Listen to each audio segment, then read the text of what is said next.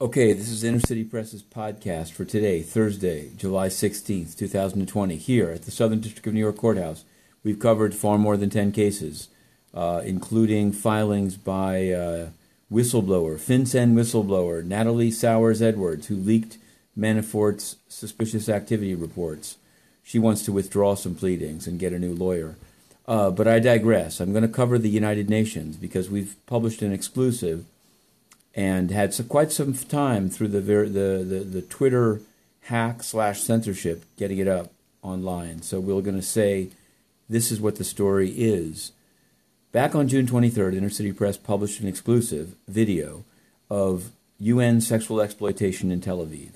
Now, visible in the camera shot were two men, one in the back, um, humping, one in the front, passed out. Now, first the UN didn't answer at all. Finally, to try to cut off the viral nature of the video, uh, they suspended the two gentlemen that are seen on the video, but they didn't do anything about the driver, and the car is seen driving away. So, who was the driver? Well, we've named him. His name is Juan Carlos Canallera, or Canalera, and he's from the Dominican Republic.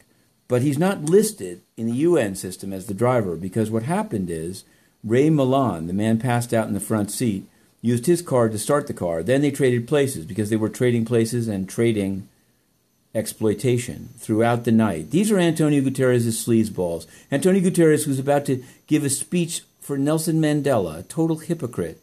So we've asked UNTSO, including their spokespeople, Sophie Boudre and Julie Hilton. We've asked Stéphane Dujarric. Nothing, absolutely nothing, because Guterres is corrupt. He should be jailed. To be continued.